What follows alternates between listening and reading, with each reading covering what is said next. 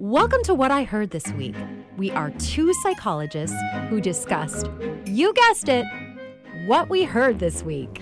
yes, we get real about the messy experience of being human for us and our clients. And our greatest hope is that you realize you are not alone in all of the big feelings that come with living authentically, taking risks, and being totally badass. And please know, this podcast is for entertainment and educational purposes only and should not be used as a substitute for meeting with a trained mental health professional. Hey. We are here. This is our Q&A segment. I'm loving these. Mm-hmm. It's been so fun. I like the like it's just like direct. It's focused, Yep. and it's no planning, which is Nope. amazing. Yep. I mean, I'm not that we plan a lot for the other one, but like this is like zero planning. This is like zero planning. This is just like you got a question, we want to answer it.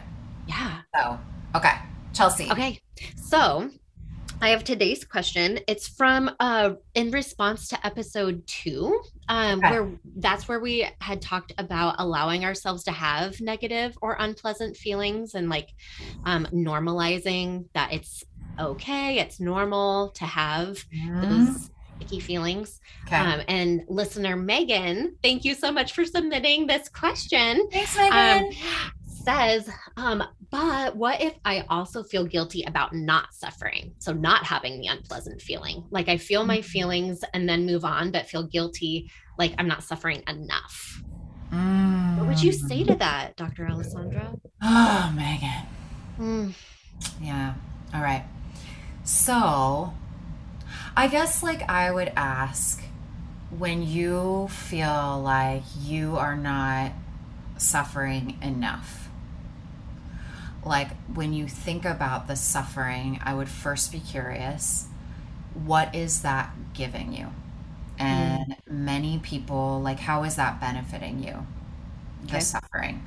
So, first, I think, and I think for a lot of people, their immediate response can be something like, well, it doesn't benefit me at all. mhm. It's like if we look just a layer deeper, it's like, how does that benefit you? So, what happens? Let's say, let's entertain the the idea of you taking on that suffering. What happens for you when you do?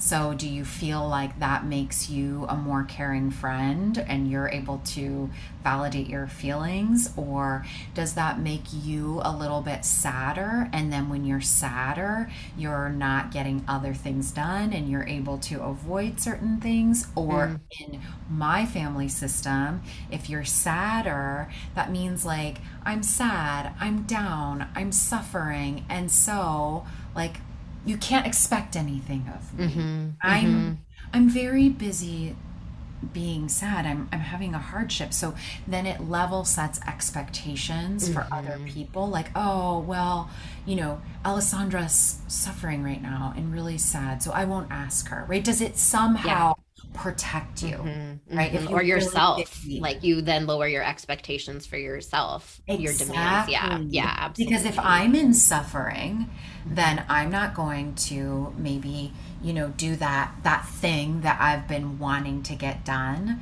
or I'm maybe not going to give as much to my partner or I'm not going to mm-hmm. give as much to my fur babies and I'm going to then watch more Netflix. So it's mm-hmm. like self-protective buffer in some way. Mhm, So in that would mm-hmm. be my first question is how is it benefiting you? And that is like camouflaging maybe a need for like rest and relaxation. That is legit. And like you get to watch Netflix and that you like need rest and that gets to be okay. You don't have to be sad in Mm-mm. order to, Get that need met. yeah. Yeah. Right? Or if you find it's Mhm. protecting you like, "Oh, I don't I, then I don't interact with my partner as much with which PS might, you know, like maybe your partner like you've been having trouble in the relationship or you're not wanting to interact. So maybe the need is Mhm. I've actually been needing some more attention from my partner for a while, but now I've got this perfect excuse to not give them attention. Mhm. I'm Mhm. suffering, right? Right. And um, it's not like we would ever do this consciously, Yeah. ever, right? But I do think that sometimes, like you you just said it perfectly, it can be this sort of camouflage for not getting a need met. Yeah. Mhm. What do you think? Like, that's the first thing that came to mind. Yeah, yeah. This question. What do you think, though? Yes, I hear that. Um, and also, um, it it sounds like a desire to be a good person, like good, like you know, like good people feel bad. Um, and so, um, you know, I want to be a good person. I and so, um, I want to feel bad about this. Um, it confusion with if I cared about this person, then I would feel bad. And so if I Mhm. don't feel bad, then I must not care or care enough. And that makes me a Mhm. bad person, a bad daughter, a bad friend. Um, so it's kind of like the price of admission. Um, like, well, good. yeah, well, at least I feel bad about this. Right. Right. Mhm. And so, what would you say is like the alternative? Like, if we wanted to generate a different Mhm. cost of admission? Hmm I would say like broadening our definition of like what a good person, bad person is, and like I, uh, I always joke with my clients like your therapist tells telling you you're a bad person, um, but I say like you're, you know, we have both goodness and badness in us, and that gets to that's totally like normal and okay. We don't need to like we don't earn more goodness or badness like in in my wooiness. Um so like no matter what you're feeling like that doesn't make you better or worse than you otherwise were. Um you care about this person and you can care as well as let go of carrying the burden causing yourself to suffer that Mhm. that isn't making you a better person Mm-mm. that isn't making you a better friend partner daughter whatever No, and it literally like um, the the self the the suffering and taking that on. It's like it.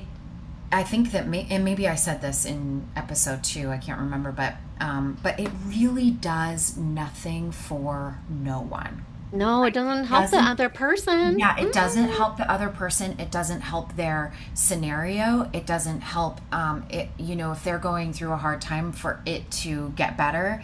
It doesn't help it doesn't help move anything forward. It mm-hmm. doesn't it doesn't it just doesn't help and then it doesn't mm-hmm. help you. It keeps you on the mm. hook of the guilt and suffering. It doesn't help you move your life forward or feel good mm-hmm. about yourself or feel good about your life or in your skin or to be able to create change that you might want Yes. around the situation that you're feeling bad about mm-hmm. either. because it yes because It's it totally takes up yes it takes up the energy so it Yes. it drains you from energy that you could be putting forth actually doing something to support that person and doing something positive but you're you're preoccupied with having to care for the guilt that you're feeling and the suffering that Yes. you're feeling Yeah. Mm, Yes. Yes. So it's like I, you know, I like to challenge people, you know, like what would it what would it be like if you could just imagine yourself unhooking from that suffering or unhooking from that guilt? Let's say in a world where it was absolutely okay for you to not feel guilt and for you to not feel bad, then what might you do? You know? So I, like I just think like just thinking through that, like what would you do different?